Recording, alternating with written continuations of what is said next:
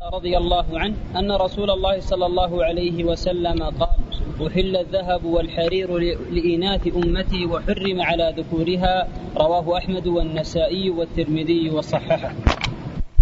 هذا الحديث يدل على أن التحريم للإناث الذهب والفضة. تحريم للرجال دون الإناث. أما الإناث فهن يستخدم الحرير في اللبس والذهب في اللبس كذلك والفضة.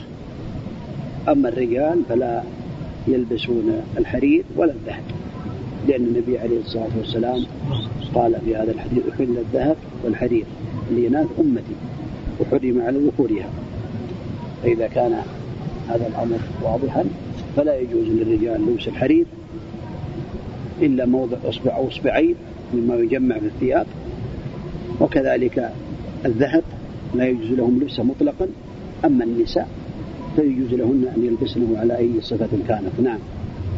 أحسن الله إليك. وعن عمران بن حسين رضي الله عنه أن النبي صلى الله عليه وسلم قال إن الله يحب إذا أنعم على عبده نعمة أن أن يرى أثر نعمته عليه. رواه البيهقي. وهذا الحديث يدل على أن إظهار الفاقة حكاية عن يعني الفقر في الحال أو في الوضع. فالإنسان لا يظهر أنه بحاجة يحاول أن يستغني عن الناس ويظهر بمظهر المظهر الحسن الذي يحبه الله تعالى ويحبه الناس وفيه.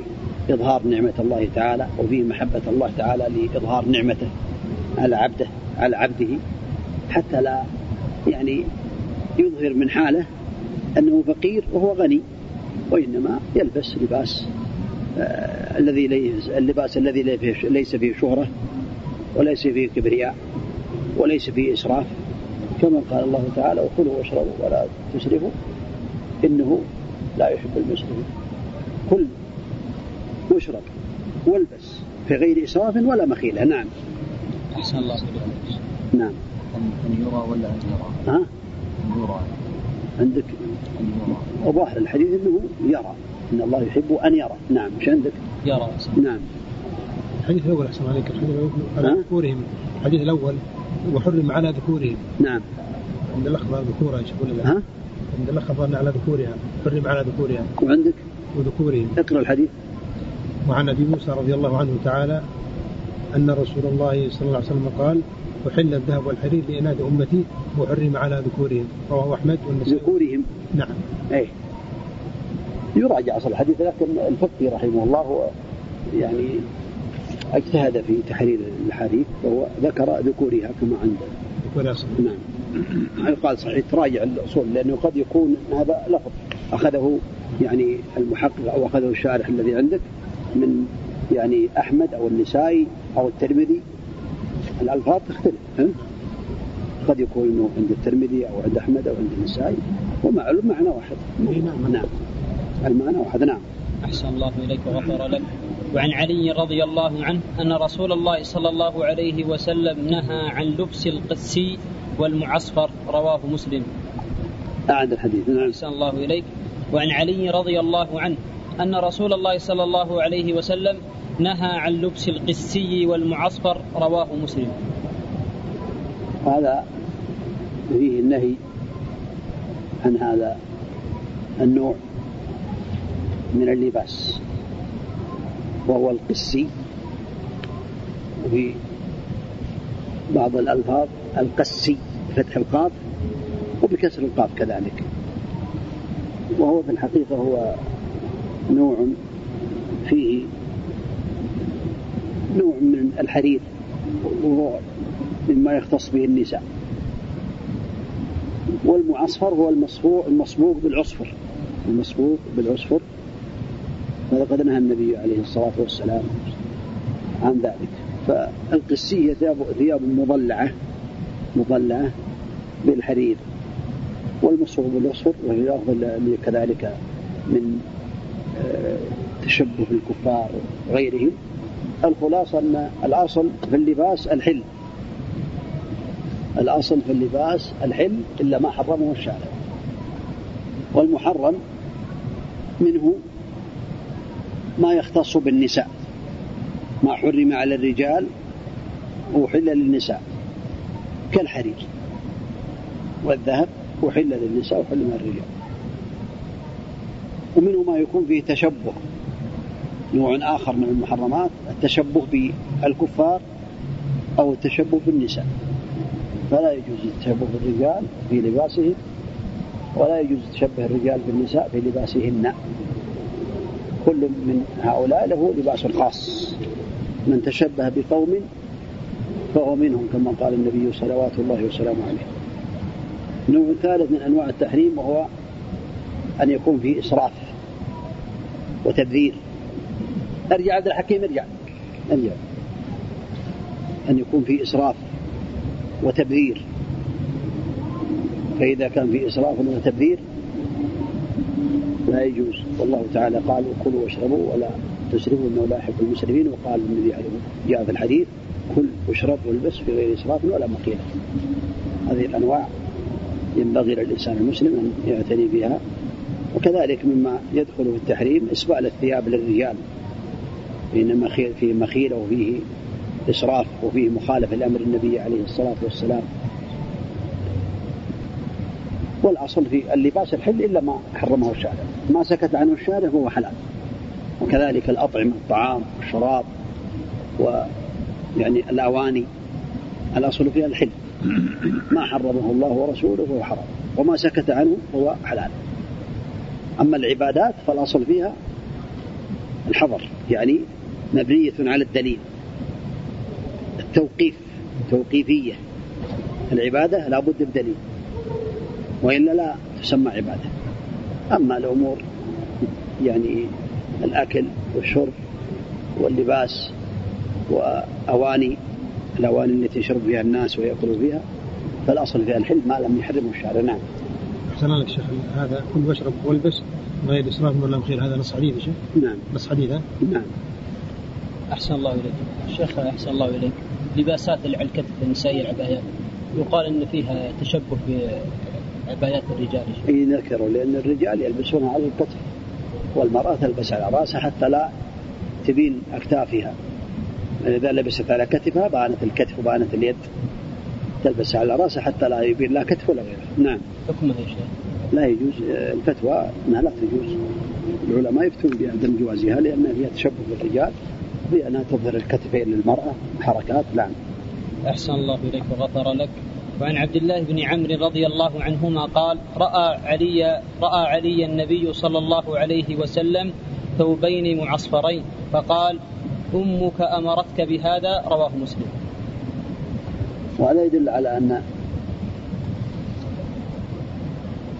الواعظ ومعلم الناس الخير ينبغي له أن يلتزم الحكمة في أمره ونهيه. والنبي عليه الصلاة والسلام هو ولي الأمر عليه الصلاة والسلام. فهو أدبه بهذا الكلام. أمك, أمك أمرته بهذا. يعني كان هذا من لباس النساء. فكأنه فيه تنفير من هذا اللباس. والمعصفر لا يجوز لبسه لأن النبي عليه الصلاة والسلام قد نهى عنه صلوات الله وسلامه عليه. ذكر العلماء بأن اللباس يجوز للإنسان أن يلبس كل شيء من الثياب إلا المعصفر لأن النبي عليه الصلاة والسلام ثبت أنه لبس آه، حلة حمراء ثبت أنه لبس عليه الصلاة والسلام أنواع من الثياب ولهذا ذكر أهل العلم أن جميع يعني اللباس يجوز إلا المعصفر نعم. أحسن الله إليك. نعم. وعن أسماء بنت أبي بكر رضي الله عنهما أنها أخرجت جبة رسول الله صلى الله عليه وسلم مكفوفة الجيب والكمين والفرجين بالديباج. رواه أحسن الله إليك. وعن أسماء بنت أبي بكر رضي الله عنهما أنها أخرجت, أخرجت جبة رسول الله صلى الله عليه وسلم مكفوفة الجيب والكمين والفرجين بالديباج رواه أبو داود وأصله في مسلم وزاد كانت عند عائشة حتى قبضت فقبضتها وكان النبي صلى الله عليه وسلم يلبسها فنحن نغسلها للمرضى يستشفى بها. وزاد البخاري في الأدب المفرد وكان يلبسها للوفد والجمعة. عليه الصلاة والسلام. هذا يدل على أن الجبة قد لبسها النبي عليه الصلاة والسلام. الجبة هي يعني الشيء الذي يلبسه الإنسان من فوق الثياب يكون مفتوح من الأمام وأكمامه واسعة. يعني كأنه مثل يعني البشت الآن لكن يقولون أكمامه واسعة ومفتوح من الأمام. وقوله في الحديث في هذا الحديث مكفوفة الجيب. الجيب هو ما كان عند النحر على اليمين واليسار.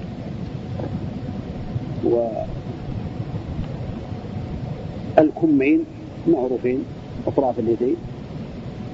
والفرجين هو من فرج من الأمام. يأخذ من النحر إلى الأقدام يعني. هذا الفرجين يعني كأنهم مكفوفة يعني من النحر إلى أسفل شيء. يقال له يعني الفرجين والظاهر والله أعلم أنها أطراف. أطراف الجبة. مكفوفة. وهذا يدل على أنها ما تجاوزت أربع أصابع. لأن النبي عليه الصلاة والسلام نهى عن لبس الحرير وأذن فيه يعني أصبع أو أصبعين أو أربعة نعم. أحسن نعم. الله إليك. أحسن الله إليك يا شيخ. نعم. المحرم الذهب والفضة مثل الساعات يا شيخ الرجال فقط ولا مثل فرضا الكريستال واحد سالني زي ساعة الكريستال يا شيخ. وش معنى ساعة الكريستال؟ الكريستال أغلى من الذهب ها؟ أغلى من الفضة. لكن هي ذهب ولا وش؟ كريستال شيخ. وش منه؟ ما أدري اسمه كذا كريستال وهي غالية شيخ أغلى من الفضة. لكن ينظر وش منه هي؟ هي فصوص فصوص. فصوص مثل فصوص الجواهر أو شيء تقريبا تعطي لمعة. لكن هي من الذهب ولا؟ من لا تختلف مع ولا من الفضة ولا لا لا من الذهب ولا من الفضة. اسم وش منه؟ أتوقع أنه تقريبا مثل الألماس يا شيخ مثل الألماس. إيه. واغلى. مثل الألماس. يعني توضع على الساعات على حروف الساعة كذا الخلاصة أن النبي عليه الصلاة والسلام حرم حرم الذهب والحرير على ذكر أمته عليه الصلاة والسلام. ما قلنا نحرم شيء ليس من الذهب وليس من الحرير. وليس من الفضة. الفضة يجوز للرجل أن يلبس منها الخاتم وحلية السيف و يعني الأمور اليسيرة وحلية يعني بعض السلاح. أما كونه يعني يحرم شيء ما حرمه الله ورسوله وسكت عنه. لكن إذا كان في تبذير الأموال تبذير؟ كم هي بس ساعة تقريبا؟ ما بس قال لي انها أغلى من الذهب. 3000 شيء 3000 اي 4000 اظهر الظاهر هذا من باب التبذير لكن ما يحكم بهذا. ينظر بأمرها. هذه الساعة ينظر. يعني مادتها من أي شيء. نعم. أحسن الله إليك وغفر لك. كتاب الجنائز. بركه نقف على أحسن الله إليك. الله لنا ولكم من النافع والعمل الصالح. والتوفيق كما يحبه ويرضاه صلى الله وسلم. وبارك على سيدنا محمد. وعلى آله وصحبه أجمعين. بسم الله والصلاة والسلام على رسول الله محمد بن عبد الله وعلى آله وصحبه ومن والاه. اللهم اغفر لنا ولشيخنا وللحاضرين برحمتك يا أرحم الراحمين. أما بعد قال الحافظ رحمه الله تعالى كتاب الجنائز. عن أبي هريرة رضي الله عنه قال قال رسول الله صلى الله عليه وسلم أكثروا ذكر هادم اللذات الموت رواه الترمذي والنسائي وصححه ابن حبان. بسم الله الرحمن الرحيم. الحمد لله رب العالمين. وصلى الله وسلم وبارك على نبينا محمد وعلى آله وأصحابه أجمعين. أما بعد. هذا الكتاب كتاب الجنائز. جمع. جنازة. بكسر الجيم. يقال للميت إذا كان على النعش. للنعش والميت إذا كان عليه يقال له جنازة بكسر الجيم. ويمكن الجنازة. هذا قول آخر. لكن هذا هو الأفصح والله أعلم. وإذا كان النعش ليس عليه ميت فيقال له سرير. لا يقال له نعش ولا يقال له جنازة. والمؤلف رحمه الله تعالى أراد أن يبين الأحكام التي ترتب, ترتب يعني على الإنسان بعد الموت. ولا شك أن النبي عليه الصلاة والسلام قد حث الناس ورغبهم فيما يعود عليهم بالنفع في الدنيا والآخرة. ولهذا قال عليه الصلاة والسلام أكثروا ذكر هذا من اللذات وهو الموت. فأمر النبي عليه الصلاة والسلام بإكثار ذكر هذا من اللذات لأن الإنسان إذا تذكر الموت نشط واجتهد في العمل وجد واجتهد فيما ينجيه من عذاب الله تعالى وما فيما يرفع درجاته في الآخرة.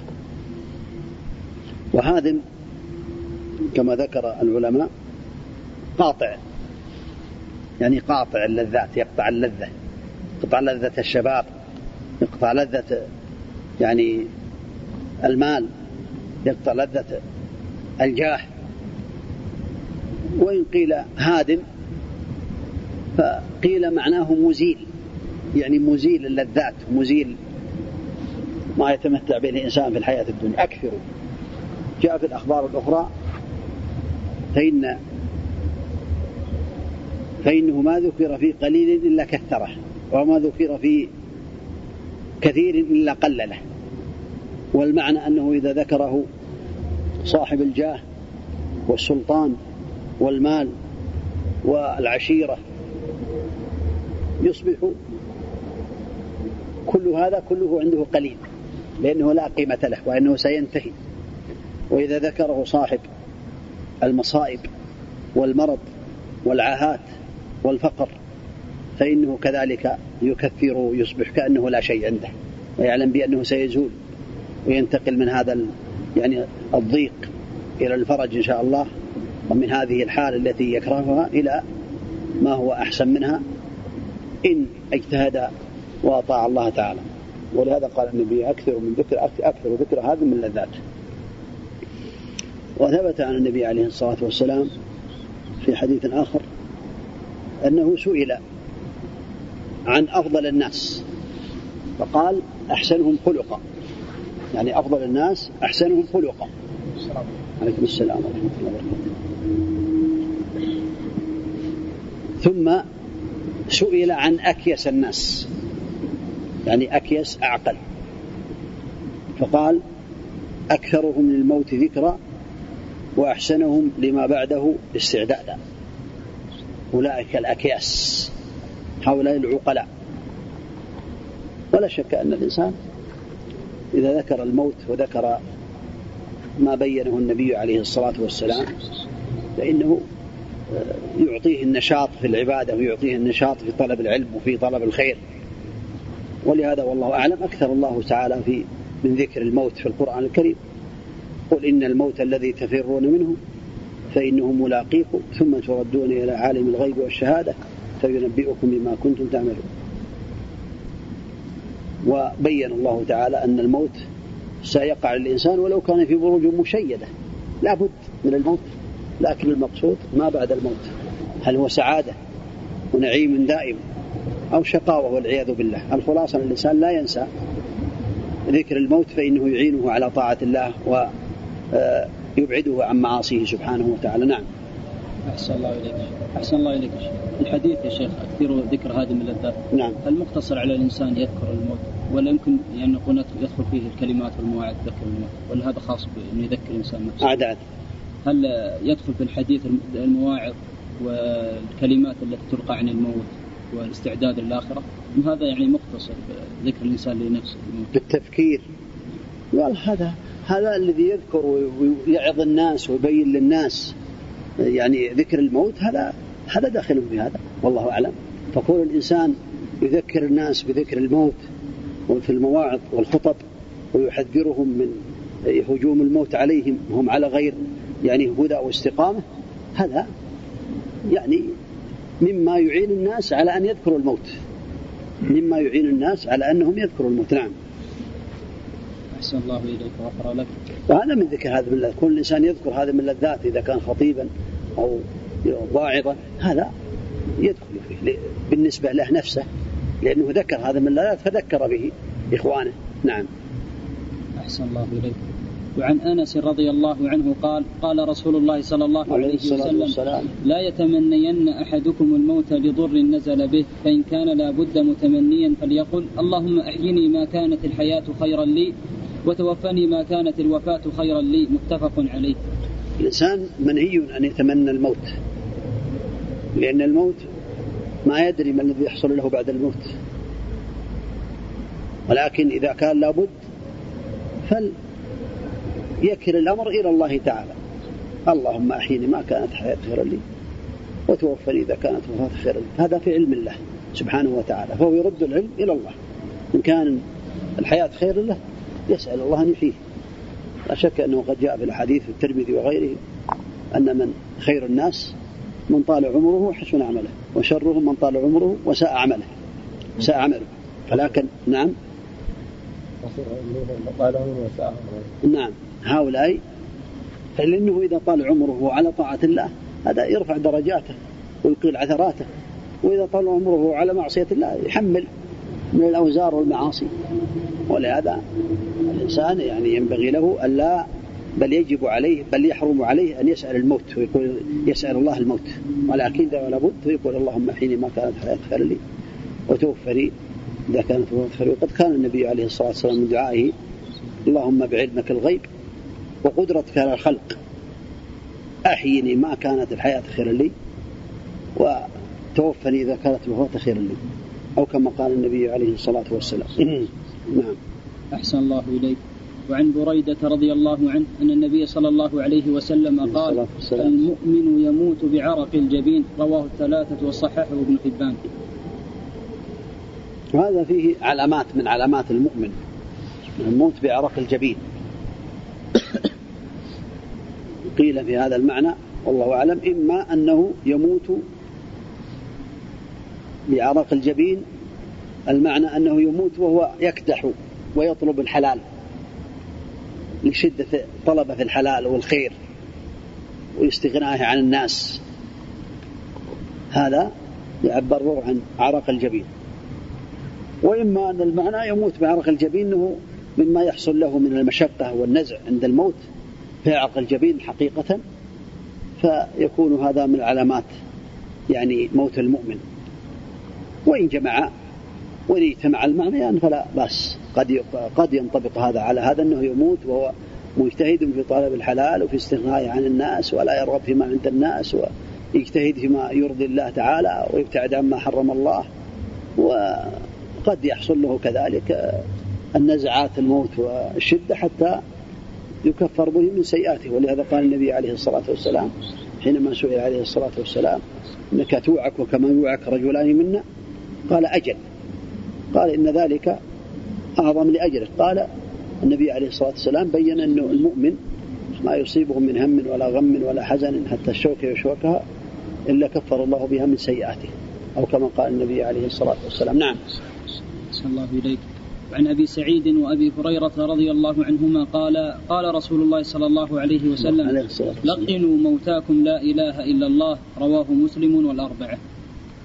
وهذا من الآداب التي ينبغي المسلم أن يعتني بها إذا حضر عند وفاة المسلم أن يلقنه لا إله إلا الله.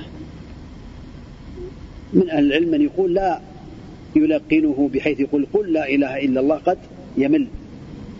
ولكن يقول عنده لا إله إلا الله لعله يقولها من قلبه لعله يقولها من لسانه. لأن النبي عليه الصلاة والسلام قال من كان آخر كلامه لا إله إلا الله دخل الجنة.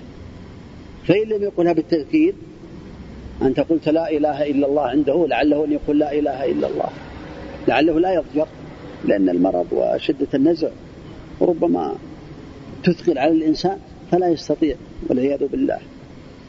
فإذا لم يقولها حينما تقولها عنده فحينئذ لقنه لأن النبي عليه الصلاة والسلام قال لقنوا موتاكم. لا إله إلا الله. فلا بأس أن تقول يا فلان يا أبا فلان أو يعني بأحب الأسماء إليه بلطف قل لا إله إلا الله. لعله أن يقول لا إله إلا الله. فإذا قال لا إله إلا الله لا يحاول أن يكرر عليه الكلام لعله أن يموت عليها. لأن النبي عليه الصلاة والسلام قال من كان آخر كلامه لا إله إلا الله دخل الجنة. نعم. أحسن الله إليك. وعن معقل بن يسار أن النبي صلى الله والموت لا بد منه لكل إنسان لكن المقصود ما بعد الموت ولهذا قال جبريل للنبي عليه الصلاة والسلام يوم محمد عيش ما شئت؟ فإنك ميت. عيش ما شئت من السنين فإنك ميت. وأحبب من شئت فإنك مفارقه مهما تحب. من قريب أو بعيد أو أبناء أو أولاد أو زوجات أو غير ذلك من الأقرباء أو آباء أو أمهات لا بد أن تفارقهم. واحبب من شئت فإنك مفارقه. واعمل ما شئت فإنك مجزي به. أي عمل تعمل صالح مجزي به أو سيء تجزى به. واعلم أن شرف المؤمن قيام الليل وعزه استغناؤه عن الناس. هذا فيه توجيه للنبي عليه الصلاة والسلام. جبريل يخبر النبي عليه الصلاة والسلام بهذا وفيه مواعظ لأمة النبي عليه الصلاة والسلام. نعم. أحسن الله إليك وغفر لك. وعن معقل بن يسار أن النبي صلى الله عليه وسلم قال اقرأوا على موتاكم ياسين رواه أبو داود والنسائي وصححه ابن حبان. وهذه قراءة السورة على الميت عند الغرغرة. قيل فيها تذكير له لأن فيها ذكر الجنة وذكر النار وذكر البعث. ولعله يعني يتوب ويقلع ويندم ولعله يذكر الجنة ويقول لا إله إلا الله. هذا على تقدير صحة الحديث. على تقدير من صحح يعني تقدير صحة الحديث. لكن الحديث الأقرب والله أعلم أن أهل العلم ضعفوه قالوا بأنه حديث ضعيف وأن هذا لا يشرع عند الموت لأن الحديث ما ثبت وإنما المشروع أن يلقنه يلقنه لا إله إلا الله والتلقين نوعان ذكر العلماء أن التلقين نوعان.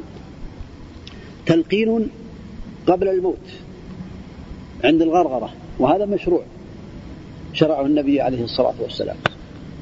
وتلقين بعد الموت في قبره. قل يا فلان اذكر ما مت عليه في هذه الحياة الدنيا أنك تشهد أن لا إله إلا الله وأن محمد رسول الله وغير ذلك تلقين. قالوا بأن هذا النوع الثاني بدعة لأن الحديث لم يثبت به والحديث الذي جاء في هذا لم يثبت عن النبي عليه الصلاة والسلام. فالتلقين المشروع هو قبل الموت يلقنه لا إله إلا الله لعله أن يموت عليها لأن من مات على لا إله إلا الله وكانت آخر كلامه دخل الجنة. بعض الناس يعني خاصة عامة الناس يقول يا فلان قل أشهد أن لا إله إلا الله وأشهد أن محمدا عبده ورسوله. هذا فيه تطويل على الميت. فالنبي عليه الصلاة والسلام ما قال من شهد أن لا إله إلا الله عند موته وأن محمد رسول الله لأنه مسلم أصلا على أصل الإسلام. وإنما يقول لا إله إلا الله يعني لا معبود بحق إلا الله. وينبغي أن يعلم الناس هذا. نعم. ممكن تسمحوا لي دقيقة؟ نعم. أحسن الله إليك. وعن أم سلمة رضي الله عنها قالت دخل رسول الله صلى الله عليه وسلم على أبي سلمة وقد شق بصره فأغمضه ثم قال إن الروح إذا قبض تبعه البصر فضج ناس من أهله فقال لا تدعوا على أنفسكم إلا بخير فإن الملائكة تؤمن على ما تقولون ثم قال اللهم اغفر لأبي سلمة وارفع درجته في المهديين وافسح له في قبره ونور له فيه واخلف واخلفه في عقبه رواه مسلم. هذا في رحمة النبي عليه الصلاة والسلام بأصحابه. وفيه مشروعية هذا الدعاء. وفيه مشروعية هذا الفعل تغطية إغماض الميت. لأن الميت إذا نزعت الروح يتبعه البصر. البصر يتبع الروح. ولهذا شرع النبي عليه الصلاة والسلام تغمض الميت حتى يكون في أحسن صورة في أحسن هيئة.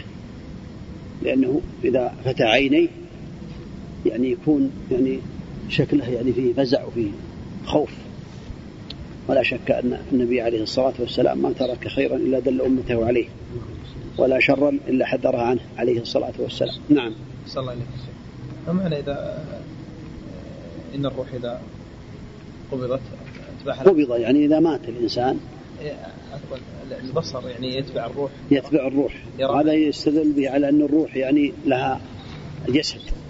الروح لها يعني جسم. الإنسان يرى روح هذه أمور غيبية يعلمها الله سبحانه وتعالى.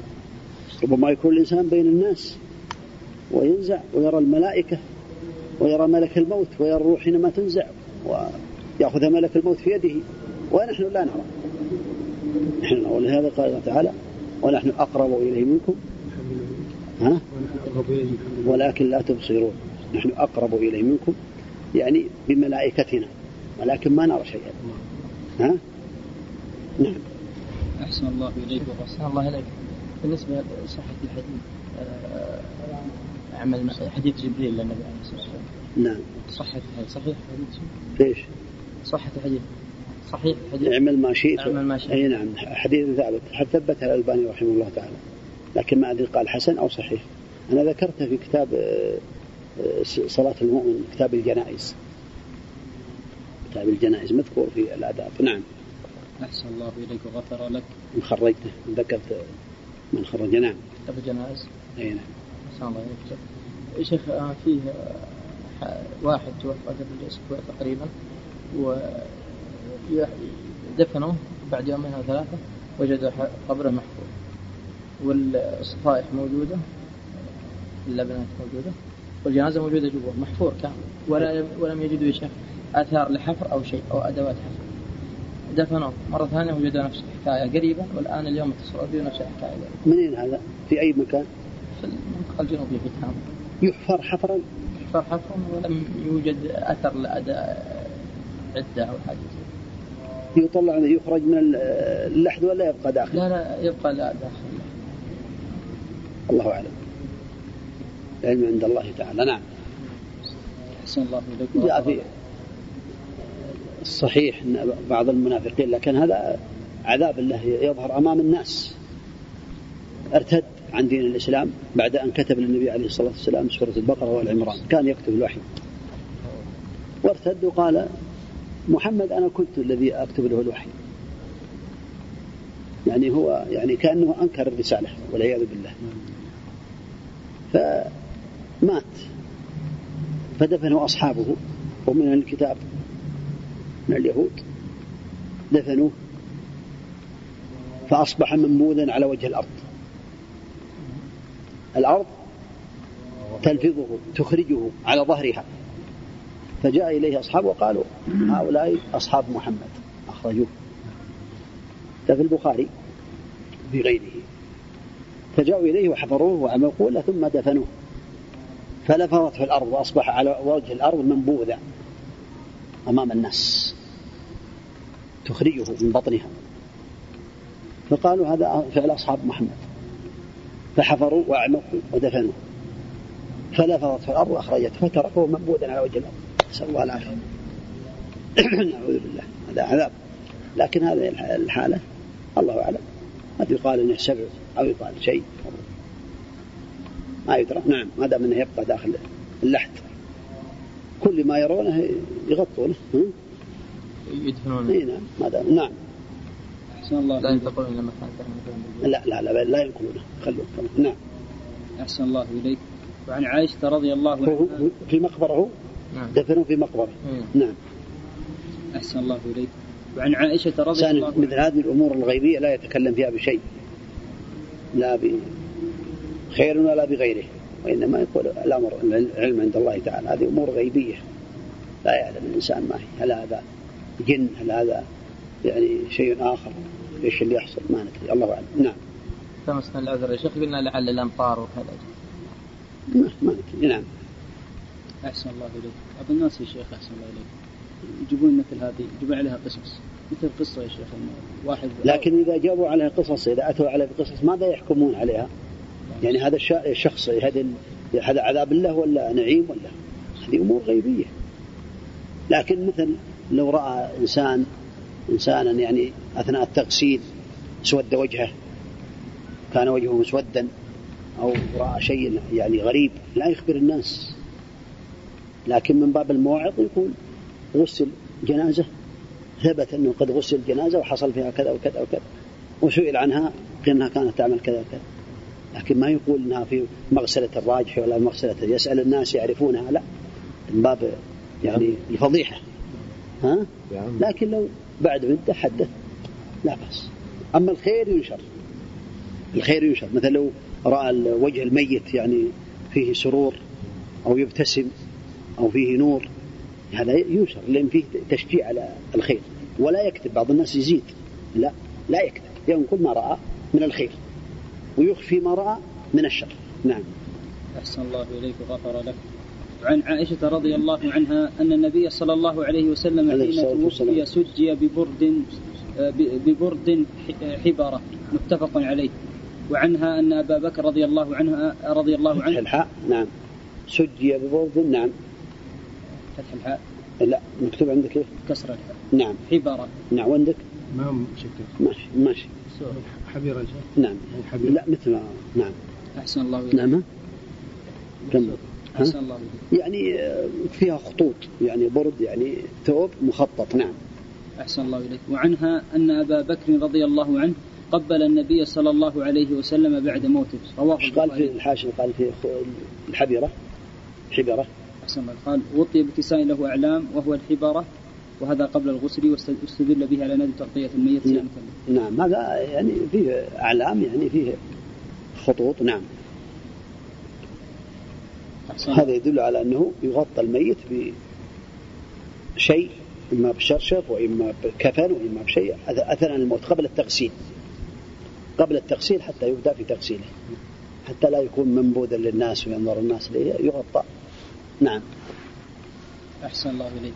وعنها أن أبا بكر رضي الله عنه قبل النبي صلى الله عليه وسلم بعد موته رواه البخاري. هذا فيه جواز تقبيل الميت. بين عينيه أو تقبيل رأسه. قد ثبت عن النبي عليه الصلاة والسلام أنه قبل فاطمة بين عينيها وقبلته رضي الله عنه رضي الله عنها. قبل أبو بكر النبي عليه الصلاة والسلام بين عينيه في جبهته حينما مات عليه الصلاة والسلام. قال بأبي أنت وأمي طبت حيا وميتا.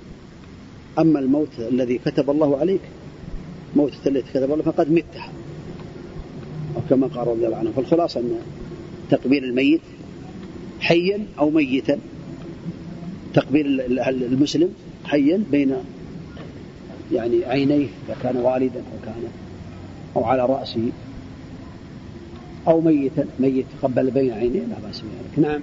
نعم. أحسن الله إليك. هذا عند المقابلة عند المقابلة إذا قدم من سفر أو القدوم أو غير ذلك. نعم. أحسن الله إليك. وعن أبي هريرة رضي الله عنه عن النبي صلى الله عليه وسلم قال. نفس المؤمن معلقة بدينه حتى يقضى عنه. رواه أحمد والترمذي وحسنه. وهذا يدل على خطر الدين وأن المؤمن ينبغي له بل يجب عليه أن يعتني بالدين وأن لا يستدين إلا عند الحاجة وعند الضرورة ما دام النفس معلقة بالدين خطر عظيم. خطر عظيم. لذا قال النبي عليه الصلاة والسلام من أخذ أموال الناس يريد أداءها أدى الله عنه. ومن أخذها يريد إتلافها أتلفه الله. الإنسان يستغني عن الناس كما سمعنا في حديث جبريل جبرائيل. وعزه استغناءه عن الناس. حاول ويجتهد أن يستغني عن الناس ويبتعد عن يعني أموالهم ولا يطمع في أموالهم ولا فيما عندهم عندهم. حتى يغنيه الله تعالى. ومن يستعفف يعفه الله ومن يستغني يغنيه الله ومن يتصبر يصبره الله كما قال النبي عليه الصلاة والسلام. ولا ولكن عند الحاجة لا بأس. لا بأس إذا كان محتاج إلى أخيه ونيته القضاء فالله يؤدي عنه في الدنيا وفي الآخرة. ومن أخذها يريد أداءها أدى الله عنه. إما في الدنيا بتيسير له وإما في الآخرة بأن يتحمل عنه. نعم. إذا كان نيته صالحة نعم. أحسن الله إليك. وعن ابن عباس رضي الله عنهما أن النبي صلى الله عليه وسلم. قال في, في الذي سقط عن راحلته فمات اغسلوه بماء وسد وكفنوه في ثوبيه. نقف على هذا الحديث الله. وبالله التوفيق. صلى الله وسلم وبارك على نبينا محمد وعلى آله وأصحابه أجمعين. نعم.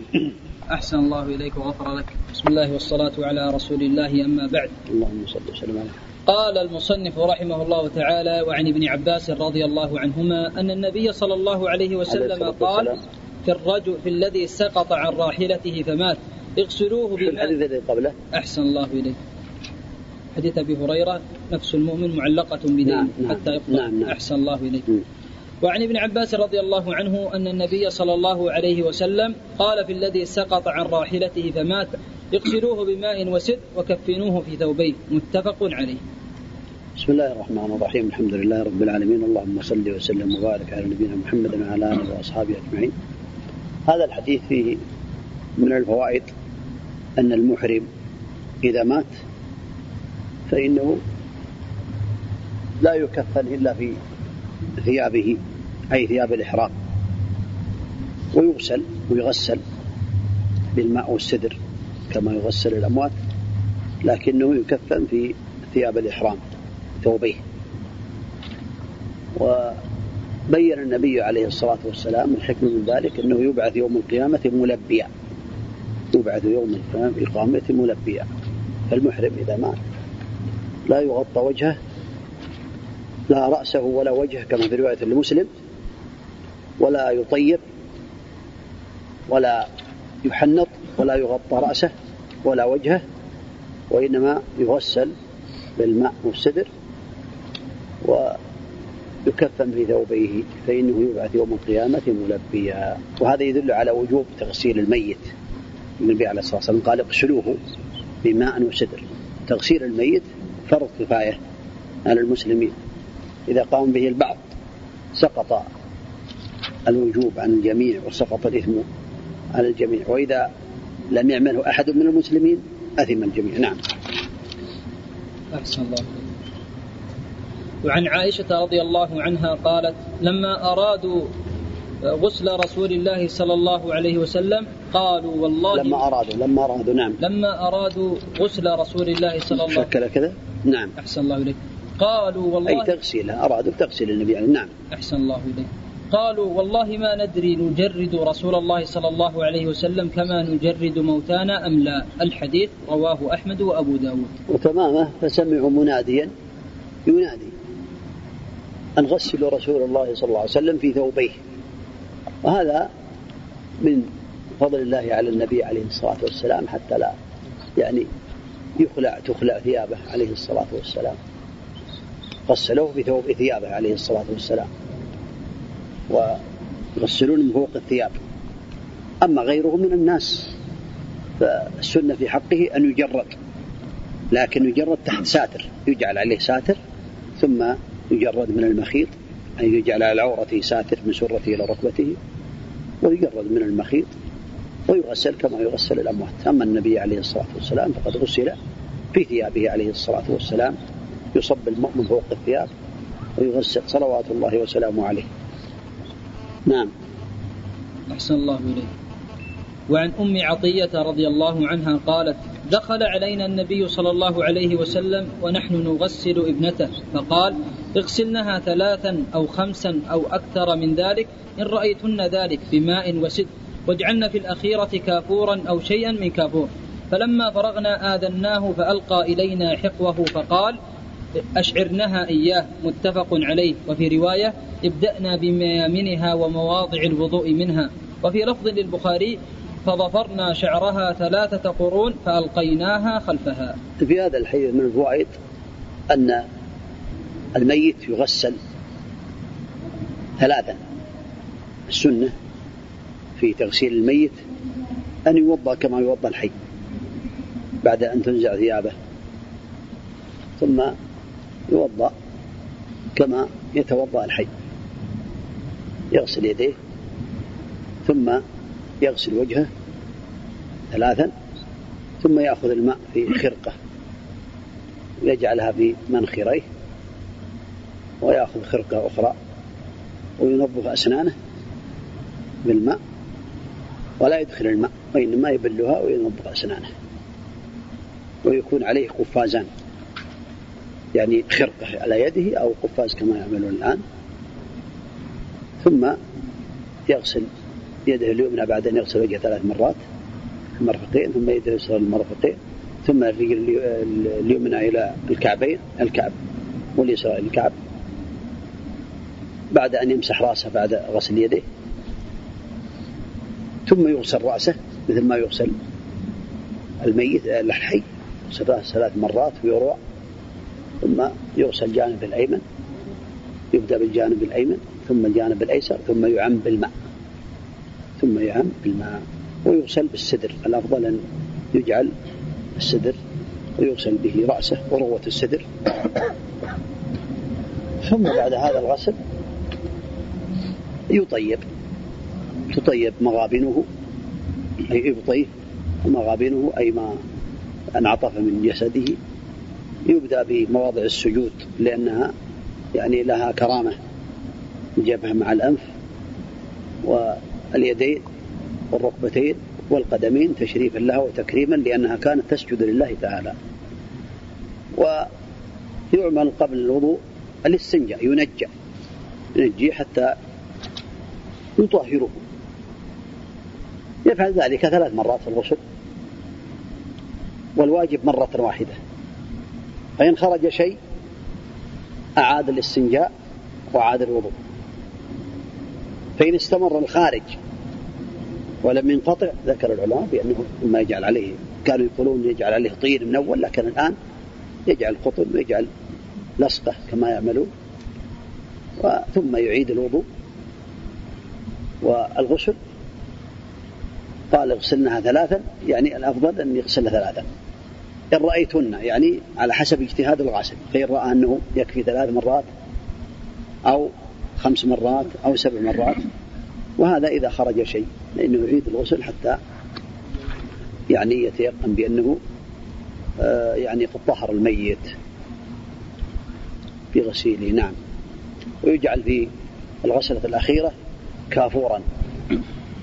كون النبي عليه الصلاة والسلام أعطاهم حقوة يعني إزارة يعني من باب آه، أن الله جعل فيه بركة عليه الصلاة والسلام يتبرك به بأحد غير النبي عليه الصلاة والسلام على وجه الأرض.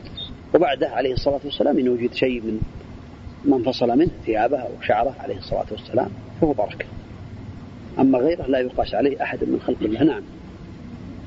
أحسن الله إليك. ويدل الحديث كذلك على الميت يضف الرأس ثلاث ثلاثة قرون الناصية والقرنين وتجعل من خلفه سواء كان ذكرا أو أنثى. نعم. أحسن الله إليك. وعن عائشة رضي الله عنها قالت كفن رسول الله صلى الله عليه وسلم في ثلاثة أثواب بيض سحولية من كرسف ليس فيها قميص ولا عمامة. متفق عليه. هذا من السنة أن يكفن الأموات في البياض الأبيض سواء كانوا ذكورا أو إناثا. وقول السحولية من بلاد في اليمن اسم بلاد في اليمن يعني يصنع هذه كانت تصنع في اليمن. فالسنة أن آه، يكفن الميت في الأبيض من الثياب. والنساء كذلك نساء ورجالا. والسنة للرجل أن يكون ثلاثة أثواب ثلاثة لفائف يكفن فيها بعد الغسل بعد التغسيل كاملا كما تقدم. آه، تجعل ثلاثة طبقات ثم يطرح الميت عليها على ظهره ثم يؤخذ جانب اللفافة الأيمن. ويجعل على الميت ثم الجانب الأيسر وهكذا حتى يعني يكمل الثلاث اللفائف ثم يربط بأربطة من عند الرأس من عند الأقدام ومن الوسط. نحتاج سبعة أو ثلاثة أو ما تيسر على حسب. المهم أنه يتقن الربط لهذه الأكفان. نعم. وتطيب الأكفان وتجمر الأفضل تجمر يعني يجعل بخور ويرش عليها بعض الأطياب الطيبة ثم تبخر هذا هو الأفضل. نعم. أحسن الله هل يكشف وجهه إذا قبل الشيء؟ نعم. يكشفون وجهه بعد لا بأس. يعني لو أراد أحد أن يقبل الميت سواء كان قبل الغسل أو بعده لا بأس. النبي عليه الصلاة والسلام قبله أبو بكر رضي الله عنه بعد ما مات عليه الصلاة والسلام. نعم. إذا وضع في المقبرة يا شيخ. نعم. أنزل في القبر. نعم يكشف وجهه. لا يكشف وجهه. لا يأتي إن شاء الله لا يكشف وجهه وإنما تحل الأربطة فقط. إذا وضع في اللحد تحل الأربطة وتبقى تبقى أماكنها يعني. لا تخرج لكنها تحل. تفك وتبقى. نعم. أحسن الله إليك غفر لك. وعن ابن عمر رضي الله عنهما قال لما توفي عبد الله ابن ابن أبي جاء ابنه إلى رسول الله صلى الله عليه وسلم. فقال أعطني قميصك أكفنه فيه فأعطاه إياه. متفق عليه. وهذا في من الفوائد حسن خلق النبي عليه الصلاة والسلام لأنه ما سئل شيئا إلا أعطاه عليه الصلاة والسلام. وفيه التأليف لهذا الرجل لأن عبد الله بن عبد الله بن أبي أبي بن سلول كان مسلما وأبوه كان منافقا. فأراد رضي الله عنه أن ينتفع. أبوه ب يعني لباس النبي عليه الصلاة والسلام لما جعل الله به من البركة. وظن النبي عليه الصلاة والسلام أن الله ينفع بهذا عليه الصلاة والسلام. ولكنه لم ينفعه الله تعالى به وكذلك آه، سأله أن يصلي عليه النبي عليه الصلاة والسلام وصلى عليه. وعمر حاول في النبي عليه الصلاة والسلام لا يصلي عليه. فأنزل الله تبارك وتعالى ولا تقم على ولا تقم على قبره. ولا تصلي لا تصلي على أحد منهم مات أبدا ولا تقم على قبره. وبعد ذلك لم يصلي النبي عليه الصلاة والسلام على أحد من المنافقين ولا الكفار. نعم. ولم تقبل شفاعته عليه الصلاة والسلام في هذا الرجل. لأنه أراد يظن أنها تنفع عليه الصلاة والسلام ولكن الله نهى سبحانه وتعالى. نعم. أحسن الله إليك. وعن ابن عباس رضي الله عنهما أن النبي صلى الله عليه وسلم قال البسوا من ثيابكم البي- البياض فإنها من خير ثيابكم. وكفنوه في وكفنوا فيها موتاكم. هذا هو الأفضل أن يكفر الأموات في البياض. للنبي عليه الصلاة والسلام بين وهو المشرع أن من خير لباسنا البياض. نعم. وهذا يعم الرجال والنساء عند الأكفان في الكفن. نعم. أحسن الله أحسن إليك. الله إليك نعم. الملبس يا شيخ. هل هذا الحديث؟ نعم نعم يستدل به البياض هو أفضل أفضل من غيره. نعم. لا بس نعم كله. طيب نعم. أحسن الله إليك. الحديث رواه الخمسة إلا قال النسائي الثياب ما قال العمائم ولا قال الثياب نعم. أحسن الله إليك. رواه الخمسة إلا النسائي وصححه الترمذي. وعن جابر رضي الله عنه قال قال رسول الله صلى الله عليه وسلم إذا كفن أحدكم أخاه فليحسن كفنه. رواه مسلم. وهذا ينبغي للمؤمن إذا كفن أخاه يحسن كفنه ويعتني به يجعله ساترا ويعتني بتغسيله كذلك ويعتني بتطييبه لأنه سيقابل ربه ويسأله سبحانه وتعالى حتى آه، يدفن في قبره يلقى ربه على حال حسنة. فينبغي للعبد أن يحسن, يحسن كفن الميت إذا تولاه ويستر عليه. لو رأى فيه شيئا من العيوب لا يبديها للناس. ويستر عليه. نعم. أحسن الله إليك. وعنه قال كان النبي صلى الله عليه وسلم. يجمع بين الرجلين من قتلى أحد في ثوب واحد. ثم يقول أيهم أكثر أخذا للقرآن؟ فيقدمه في اللحد ولم يغسلوا ولم يصلي عليهم. رواه البخاري. هذا فيه من الفوائد أن عند الحاجة أن الأموات يكفنون في ثوب واحد. ميتين. أو أكثر من ثلاثة أو أكثر من اثنين. لكن ذكر العلماء بأنه ليس المقصود أنهم يجعلوك يجعل- يلف عليهم الثوب. المقصود والله أعلم أنه آه، يقسم الثوب على على الاثنين. ويغطى به العورة ويغطى بما استطاع أن يغطي منه. والبقية يغطى ب إما بأعشاب أو بغير ذلك من الحشيش. أما كونه يلف الثوب جميعا الجسد على الجسد ليس المقصود هذا والله أعلم لأن العلماء ذكروا بأنه يقسم الثوب بين الاثنين ويدفنوا في القبر. إذا كان عند الناس آه، شدة وكثرة أموات وضعف ولا يستطيعوا أن يأتوا بأكفان ولا يستطيعوا أن يحفروا لهم موتا عام بالناس أو ماتوا في القتال ولا يستطيعوا أن يحفروا قبورا كثيرة فلهم ذلك. ويقدم كما قال النبي عليه الصلاة والسلام يعني الأقرأ لكتاب الله تعالى يقدم من جهة القبلة في اللحد. نعم. أحسن الله إليك. وعن علي رضي الله عنه. والصلاة على الأموات الصلاة على الشهداء.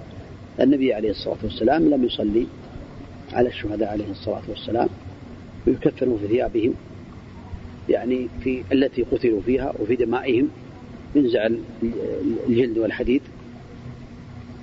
لأن الشهيد يبعث يوم القيامة دمه لونه لون الدم وريحه ريح المسك ولهذا لا يغسل ولا يصلى عليهم. نعم.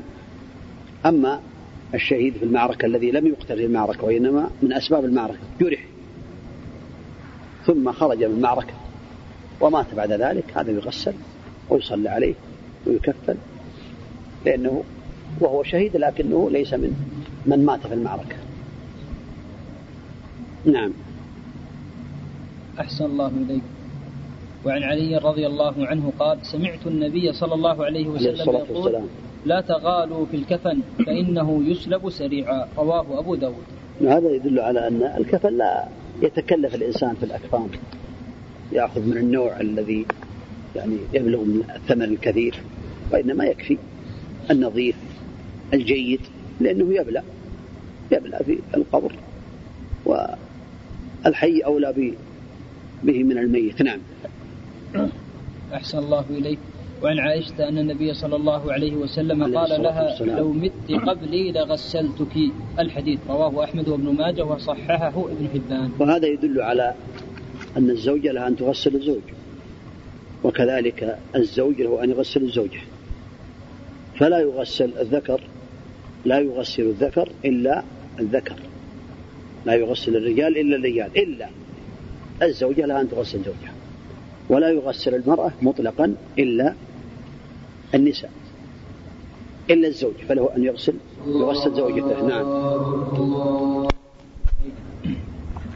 عن أسماء بنت عميس رضي الله عنها أن فاطمة رضي الله عنها أوصت أن يغسلها علي رضي الله تعالى عنه. رواه الدار قطني. هذا يدل على تغسيل الحديث الأول يدل على تغسيل الرجل لزوجته. وهذا يدل على تغسيل الزوجة على جواز تغسيل الزوجة لزوجها. كذلك أسماء بنت عميس غسلت أبا بكر رضي الله عنه حينما توفي. دل ذلك على أن المرأة لا يغسلها إلا النساء إلا الزوج. والرجل لا يغسله إلا الرجال إلا الزوجة. سواء من الأبناء أو من الآباء أو من الإخوة أو غير ذلك. نعم. لا يجوز الرجل أن يغسل المرأة مطلقا إلا الزوج ولا يجوز المرأة أن تغسل الرجل مطلقا إلا الزوج إلا أن يكون طفلا صغيرا دون السبع أو طفلة صغيرة دون السبع. إنها لا عورة لها. نعم.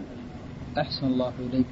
وعن بريدة في, قص في قصة الغامدية التي أمر النبي صلى الله عليه وسلم برجمها في الزنا قال ثم أمر بها فصلي عليها ودفنت. رواه مسلم. وهذا يدل على جواز الصلاة على أصحاب الحدود. إذا قتلوا أو القصاص إذا قص فإنهم يصلون يصلى عليهم إلا أن ولي الأمر لو آه، يعني ترك بعض الشيء يعني الإمام الأعظم من باب الزجر للناس أو غير ذلك فلا بأس نعم. لكنه يصلى على أصحاب الحدود نعم. ممكن إمام المسجد مثله الشيخ ولا الشيخ العالم؟ لا إمام المسجد لكن الذي له شأن الإمام الأعظم. أو نائبة. نعم. أحسن الله ما إمام المسجد يصلي على يقول صلوا على صاحبكم. نعم. وكان الإمام الأعظم ممكن نائب نعم ليس الإمام. نعم. أحسن الله إليك وغفر لك. وعن جابر بن سمرة إذا كان له شأن عالم كبير.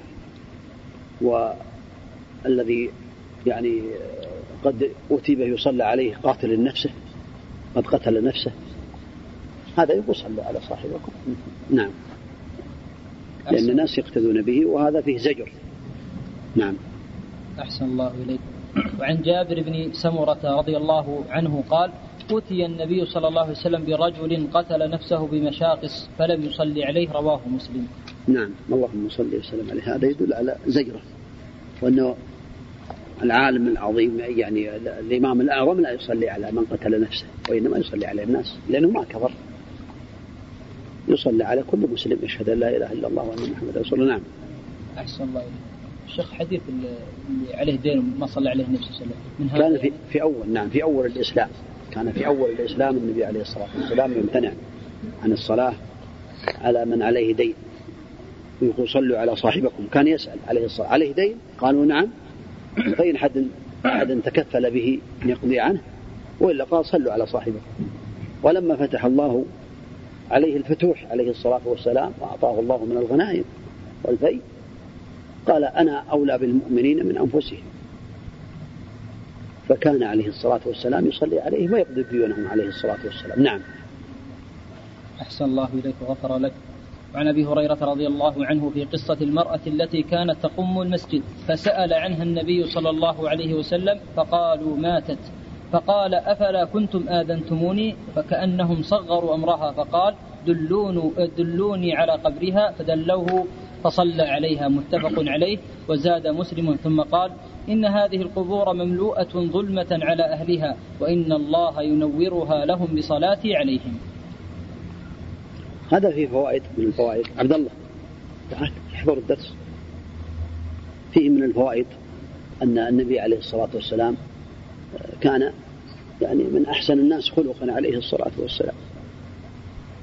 ولهذا يرحم المؤمنين عليه الصلاة والسلام.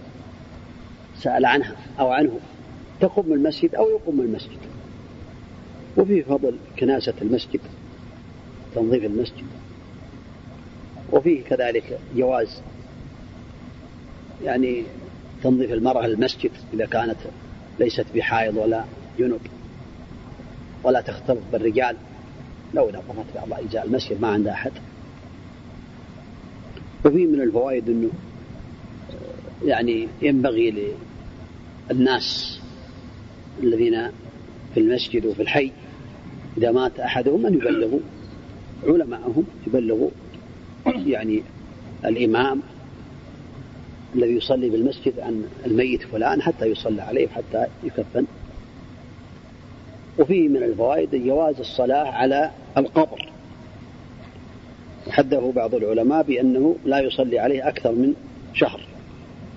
لأنه صلى النبي كما ذكر عن النبي عليه الصلاة والسلام صلى على أم سعد بعد شهر. قبل شهر يعني في خلال شهر. قالوا يصلى على القبر.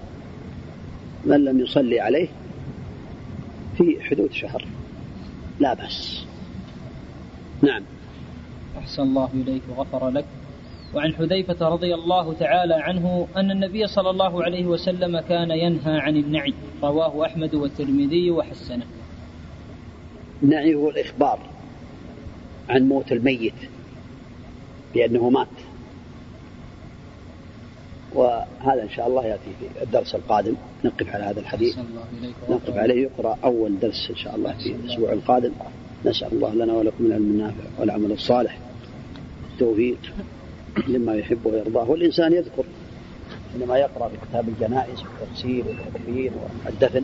يذكر بأن هذا شيء لا بد أن يعرض له يحصل له فيتأهب يتأهب كما قال النبي عليه الصلاة والسلام في الأحاديث. اذكروا هذه من لذات قاطع يعني هذا قاطع اللذات يقطع لذة الشباب يقطع لذة المال. يقطع لذة الجاه يقطع لذة يعني جميع الملذات. اذكروا هذه من اللذات. الإنسان لا ينسى ذكر الموت فإنه سيموت. والمقصود أنه لا يخاف من الموت وإنما يخاف من سوء الخاتمة يخاف أن يأتيه الموت وهو على غرة على معاصي على شيء بينه وبين الله تعالى لا يعلمه إلا هو سبحانه أو على شيء يراه الناس عليه. وهذا من المجاهرة. بالمعاصي والسيئات فيتأهب يتأهب للموت بالأعمال الصالحة والتوبة من جميع السيئات والقيام بالواجبات والابتعاد عن المحرمات وغير ذلك من الأعمال الصالحات التي ترفع منزلته عند الله تعالى فإنه إذا مات انقطع عمله كما قال النبي عليه الصلاة والسلام. إذا مات ابن آدم انقطع عمله إلا من ثلاث عليه الصلاة والسلام. أسأل الله لنا ولكم العلم النافع. والعمل الصالح والتوفيق لما يحب ويرضاه. صلى الله وسلم وبارك على نبينا محمد وعلى آله وأصحابه أجمعين. بارك الله فيكم. وعلى آله وصحبه ومن والاه. أما بعد قال المصنف رحمه الله تعالى وعن حذيفة رضي الله تعالى عنه أن النبي صلى الله عليه وسلم كان ينهى عن النعي. رواه أحمد والترمذي وحسنه. بسم الله الرحمن الرحيم. الحمد لله رب العالمين. وصلى الله وسلم وبارك على نبينا محمد وعلى آله وأصحابه أجمعين. أما بعد النعي هو الإخبار لموت الميت وإعلام الناس لذلك وهو على نوعين.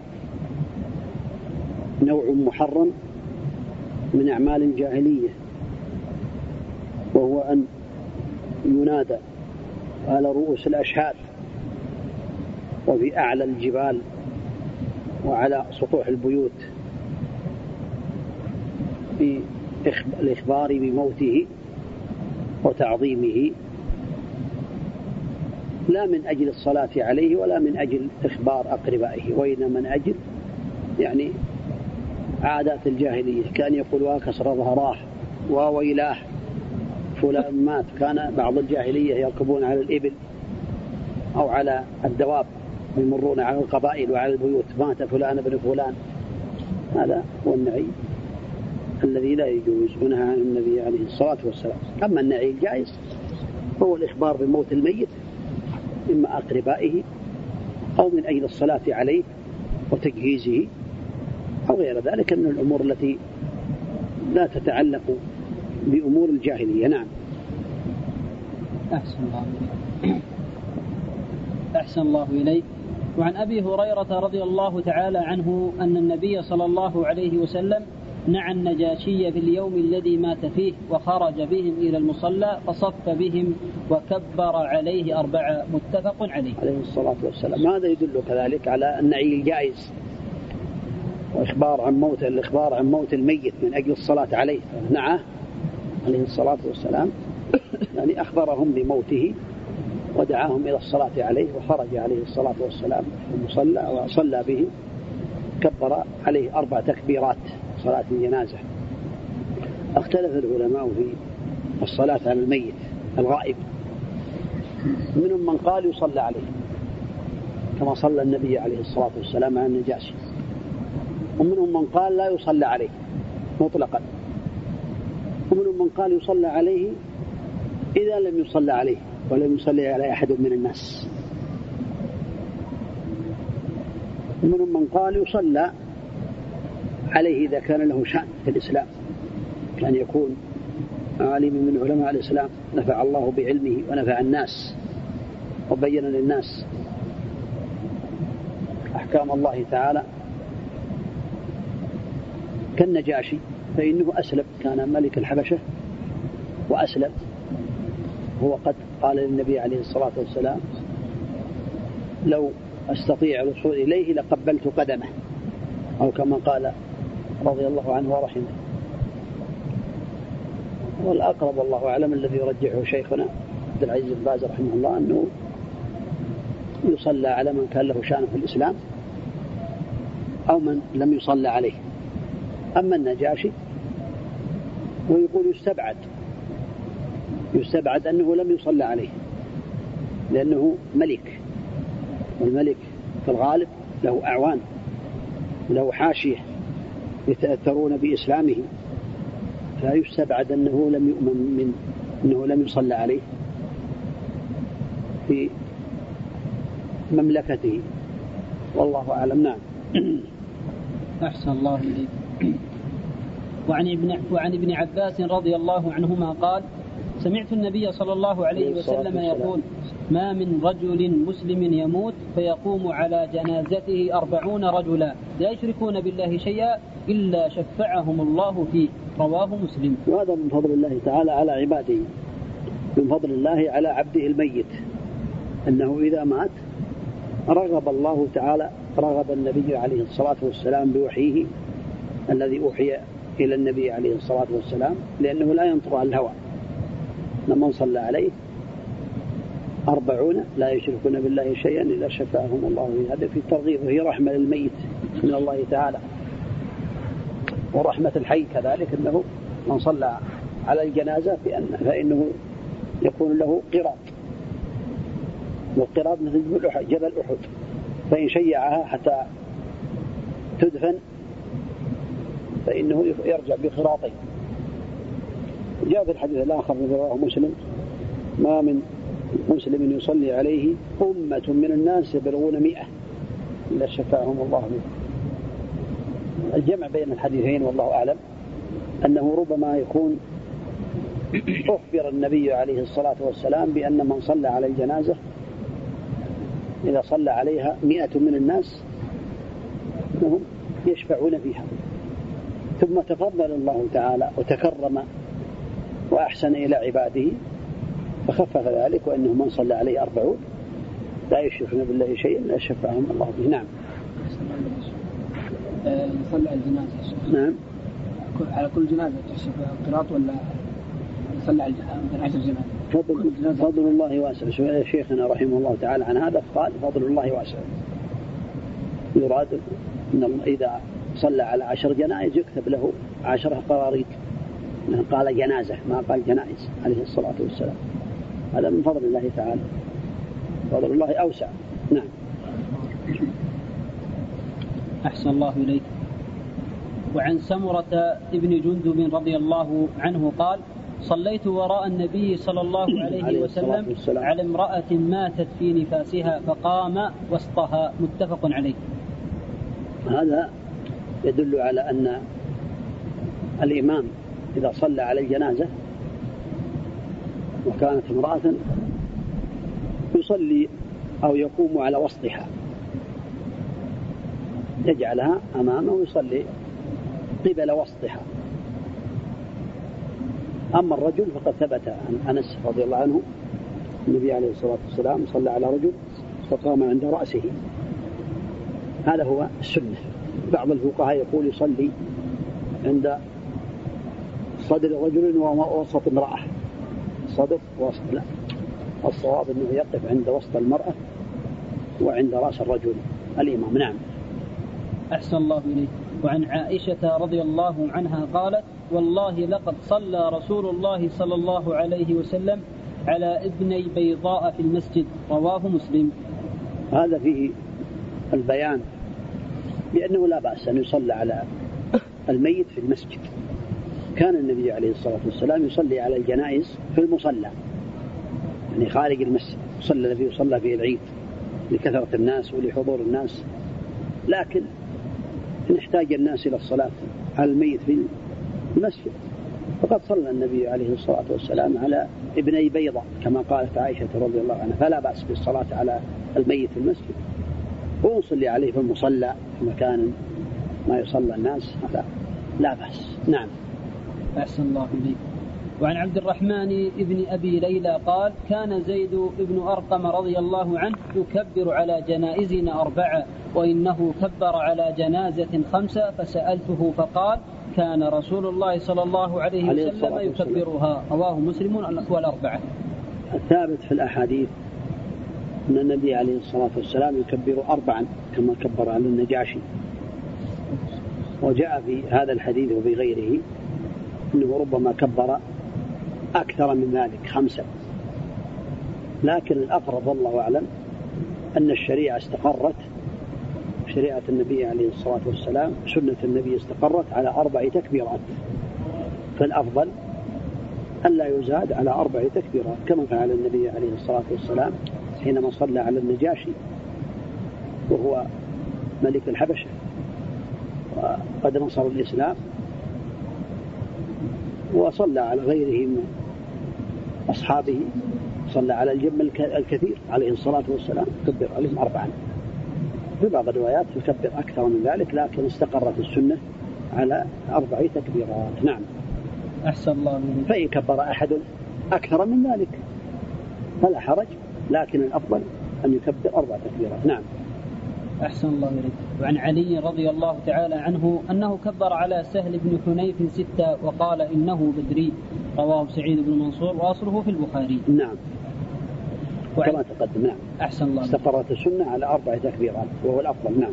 أحسن الله إليك. وعن جابر رضي الله تعالى عنه قال كان رسول الله صلى الله عليه وسلم. يكبر على جنائزنا أربعة ويقرأ بفاتحة الكتاب في التك... بفاتحة الكتاب في التكبيرة الأولى رواه أعد الحديث. أحسن الله إليك. وعن جابر رضي الله تعالى عنه قال كان رسول الله صلى الله عليه وسلم يكبر على جنائزنا أربعة ويقرأ بفاتحة الكتاب في التكبيرة الأولى رواه الشافعي بإسناد ضعيف. الحديث ضعيف. و من شروط الصلاة ومن أركان الصلاة يقرأ الفاتحة في جميع في الركعة الأولى. أعد الحديث. أحسن الله إليك. وعن جابر جابر رضي الله تعالى عنه قال كان رسول الله صلى الله عليه وسلم يكبر على جنائزنا أربعة ويقرأ بفاتحة الكتاب في التكبيرة الأولى. رواه الشافعي بإسناد ضعيف. ضعيف لكن الأحاديث مجموعة تدل على أن النبي عليه الصلاة والسلام كان يكبر أربع تكبيرات ويقرأ بالفاتحة كما قال ابن عباس يأتي إن شاء الله. نعم. أحسن الله إليك.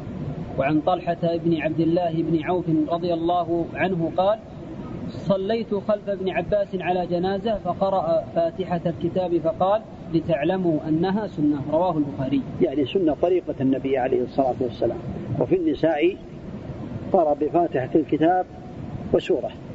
ثبت ذلك عن النبي عليه الصلاة والسلام. فيسن أن يقرأ بفاتحة الكتاب وسورة. يعني سورة قصيرة. يقول هو الله أحد قل أعوذ برب الفلق. هذا هو الأفضل والسنة والواجب قراءة الفاتحة. الواجب قراءة الفاتحة في التكبيرة الأولى. فإن زاد سورة قصيرة كان من السنة كما رواه النسائي رحمه الله تعالى في حديث ابن عباس زيادة في حديث ابن عباس. نعم. أحسن الله إليك وعن عوف بن مالك رضي الله عنه قال صلى رسول الله صلى الله عليه وسلم. على جنازة فحفظت من دعائه اللهم اغفر له وارحمه وعافه واعف عنه وأكرم نزله ووسع مدخله واغسله بالماء والثلج والبرد ونقه من الخطايا كما ينقى الثوب الأبيض من الدنس. وأبدله دارا خيرا من داره وأهلا خيرا من أهله. وأدخله الجنة وقه فتنة القبر وعذاب, وعذاب النار. رواه مسلم. حتى قال رحمه رضي الله عنه حتى تمنيت أني أكون مكان هذا الميت. حينما سمع النبي عليه الصلاة والسلام يدعو اللهم اغفر له وارحمه وعافيه واعف عنه وأكرم نزله ووسع مدخله. وأغسله بالماء والثلج والبرد ونقه من الخطايا كما ينقى الثوب الأبيض من الدنس. وأبدله دارا خيرا من داره وأهلا خيرا من أهله. وفي رواية مسلم وزوجا خيرا من زوجه. وأدخله الجنة وأعده من عذاب النار. هذا يدل على أن المسلم ينبغي له أن يحفظ الأدعية عن النبي عليه الصلاة والسلام حتى يدعو- بها على إخوانه يدعو بها لإخوانه. حتى يدعو بها لإخوانه المسلمين آه، في الصلاة عليهم. نعم. أحسن الله إليك. حديث عظيم ينبغي له أن يحفظ حتى لأن السنة في الدعاء والأفضل أن يلتزم الإنسان أو يكثر من الأدعية المشروعة عن النبي عليه الصلاة والسلام. نعم. وإن لم يحفظه ما يحفظ شيء عن النبي عليه الصلاة والسلام صلى الله عليه وسلم. اللهم أدخله الجنة وأعذه من عذاب النار. ولو يكررها لا بأس. يدعو له بما ينفعه نعم. أحسن الله إليك. وعن أبي هريرة رضي الله تعالى عنه قال كان رسول الله صلى الله عليه وسلم عليه إذا صلى على جنازة يقول اللهم اغفر لحينا وميتنا وشاهدنا وغائبنا وصغيرنا وكبيرنا وذكرنا وأنثانا. اللهم من أحييته منا فأحيه على الإسلام ومن توفيته منا فتوفه على الإيمان. اللهم لا تحرمنا أجره ولا تضلنا بعده. رواه مسلم والأربعة. هذا الحديث من الأدعية من جملة الأدعية التي يدعى للميت بها بالصلاة عليه. يدعو الميت اللهم اغفر لحينا وميتنا وذكرنا وأنثانا وصغيرنا وكبيرنا وشاهدنا وغائبنا اللهم من حيث منا في الإسلام ومنعته فهمت على الإيمان اللهم لا تحرمنا أجره ولا تفتنا بعده أو لا تضلنا بعده. يدعو له ويخلص له الدعاء. قوله رواه مسلم والأربعة قال في الحاشية شيء تخريج. أحسن الله إليك قال عزو الحديث مسلم فلعله خطأ من الناس. نعم الظاهر أنه خطأ من الناس لأنه لم يوجد في مسلم الحديث لا يوجد في مسلم وإنما وجد في السنن الاربع نعم. يا شيخ؟ نعم. نعم مكتوب عندي ولا تفتنا بعد. نعم. ولا تفتنا بعد. أي نعم. مكتوب غير عندك؟ ولا تضلنا بعد. لعل في رواية أخرى نعم. على البدو نعم. أحسن الله إليك. وعنه رضي الله عنه أن النبي صلى الله عليه وسلم قال عليه إذا. صليتم على الميت فأخلصوا له الدعاء. رواه أبو داود وصححه يعني يخص يخصه بالدعاء يخص. بين اللهم اغفر له اللهم ارحمه اللهم اعذه من عذاب النار وعذاب القبر اللهم ادخله الجنة. نعم. أحسن الله إليك. وعن أبي هريرة رضي الله عنه عن النبي صلى الله عليه وسلم قال. أسرعوا بالجنازة فإن تك صالحة فخير تقدمون. لعلنا نقف على هذا الحديث. نسأل الله عز وجل لنا ولكم العلم النافع والعمل الصالح والتوفيق لما يحبه ويرضاه. صلى الله وسلم وبارك على نبينا محمد وعلى آله وأصحابه أجمعين. بارك الله فيكم رضي الله عنه عن النبي صلى الله أعدت هذه النول النول أحسن الله. نعم نعم نعم. وعن أبي هريرة رضي الله عنه عن النبي صلى الله عليه وسلم قال اللهم صل وسلم. أسرعوا بالجنازة فإن تك صالحة فخيرا يقال الجنازة ويقال الجنازة. نعم. أحسن الله مكسور عندك؟ مكسور أحسن الله. نعم. أحسن الله إليك. أسرعوا بالجنازة فإن تك صالحة. بالنسبة إذا كان الميت على النعش وإذا كان الميت إذا كان النعش ليس على ميت الوجهان ورد نعم. أحسن الله إليك. فإن فإن تك صالحة فخير تقدمونها إليه وإن تك سوى ذلك فشر تضعونه عن رقابكم. متفق عليه. بسم الله الرحمن الرحيم. الحمد لله رب العالمين. صلى الله وسلم وبارك على نبينا محمد وعلى آله وأصحابه أجمعين. هذا الحديث فيه فوائد. منها أن النبي عليه الصلاة والسلام أمر بالإسراع بالجنازة وبين النبي عليه الصلاة والسلام السبب في ذلك والعلة في ذلك. فإنها إن تك صالحة خير تقدمونها إليه. إذا كانت صالحة تقدم إلى ما قدمت من خير. وإن كانت غير ذلك فشر تضعونها عن رقابكم. ولهذا ثبت عن النبي عليه الصلاة والسلام أنه قال في الكافر إذا مات استراح منه البلاد والعباد والشجر والدواب. فالجنازة الطيبة يسرى بها إلى الخير والتي ليست بطيبة يسرى بها إلى أن يفتك منها الناس. هذا سنة فينبغي ويشرع الإسراع بتجهيز الجنازة من تغسيلها وتكفينها والصلاة عليها ودفنها. لأمر النبي عليه الصلاة والسلام. لكن بشرط أن تستكمل الحقوق لأن بعض الناس يسرع بالجنازة ولا ينظر إلى حقوقها وإنما يظن بأن الأمر بالإسراع بالجنازة لا. لابد من الحقوق القيام بحقوق الميت من تغسيله على الوجه المشروع ومن تكفينه على الوجه المشروع ومن الصلاة عليه وكثرة المصلين ومن الاستطاعة في دفنه في يعني قبر مناسب أما كونه يسرع به ولا يصلى عليه أو يكون تغسيل ناقص أو التكفين ناقص أو ذلك تكمل الحقوق ثم يعني يقام بالإسراع بها. نعم. أحسن الله إليك. وعنه رضي الله عنه قال قال رسول الله صلى الله عليه وسلم. من شهد الجنازة حتى يصلي عليها فله قيراط ومن شهدها حتى تدفن فله قيراطان. قيل وما القيراطان؟ قال مثل الجبل. يصلي ولا يصلى عليها. صلي. نعم نعم. هذا من فضل الله تعالى على عباده وأنه تفضل سبحانه وتعالى على من صلى على الجنازة أن يعطيه قيراط من الأجر مثل الجبل العظيم. فإن شيعها بعد الصلاة حتى تدفن فإنه يعطى قراطين كالجبلين العظيمين. وهذا من فضل الله تعالى على عباده.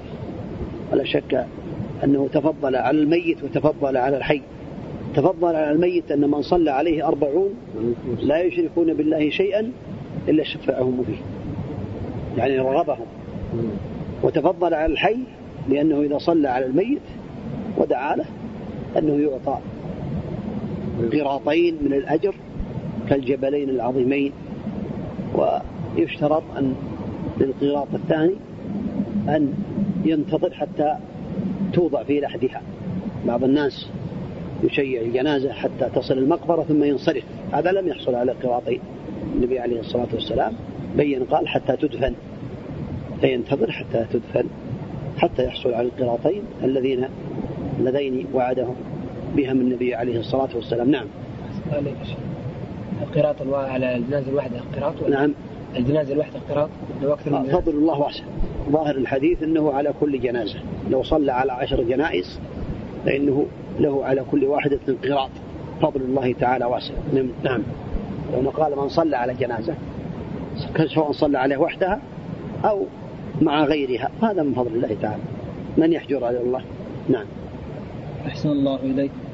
قيل وما القيراطان؟ قال مثل الجبلين العظيمين متفق عليه نعم. ولمسلم حتى توضع في اللحد. يعني هذا يدل على أن يعني تفسير للحديث الأحاديث يفسر بعضها بعضا.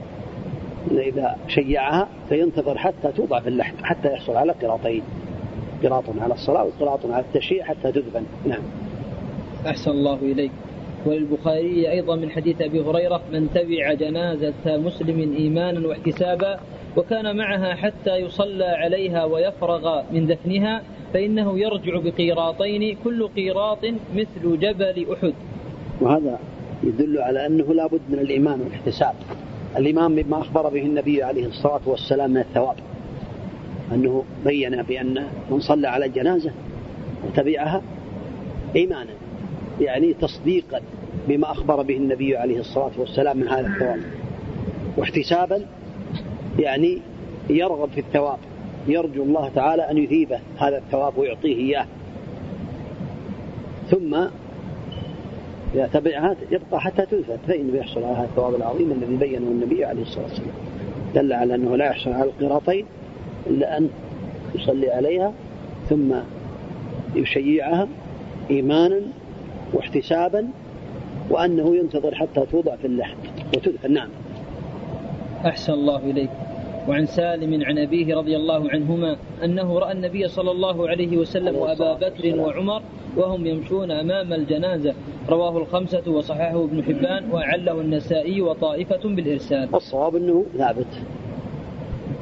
الوصل مقدم على الإرسال عند أهل الحديث. فإذا وصل الراوي ووقف غيره أو أرسل غيره فإن الحكم لمن وصل ولمن رفع قاعدة عند أهل العلم لأنها زيادة ثقة مقبولة. وهذا يدل على أن المشروع لمن شيع الجنازة أن يكون الركبان خلف الجنازة. وأن يكون المشاة أمامها. فالمشاة يمشون أمامها وعن يمينها وعن شمالها ومن خلفها والركبان خلفها. هذا هو السنة كما ذكر العلماء رحمهم الله تعالى.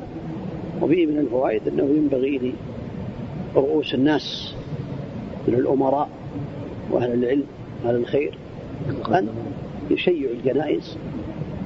فيه من الفوائد كذلك أن طلاب العلم إذا شيعوا الجنائز مع الناس يقتدون بهم ولمشاركة المصابين في مصائبهم أو مصيبتهم وكذلك الحصول على الأجر والثواب الذي بينه النبي صلوات الله وسلامه عليه فمن شيع الجنازة بعد أن صلى عليها وإحياء للسنة.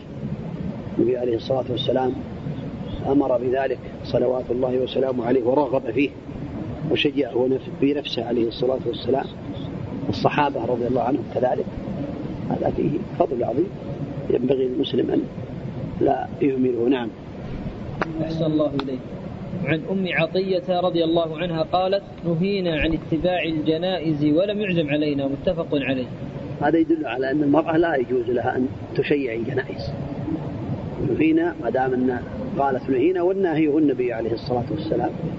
قال الصحابي نهينا في زمن النبي عليه الصلاة والسلام النهي يكون من النبي عليه الصلاة والسلام انه حكم الرفع وقولها رضي الله عنها ولم يعزم علينا يعني ذكر بعض العلماء بأنه من اجتهادها رضي الله عنها.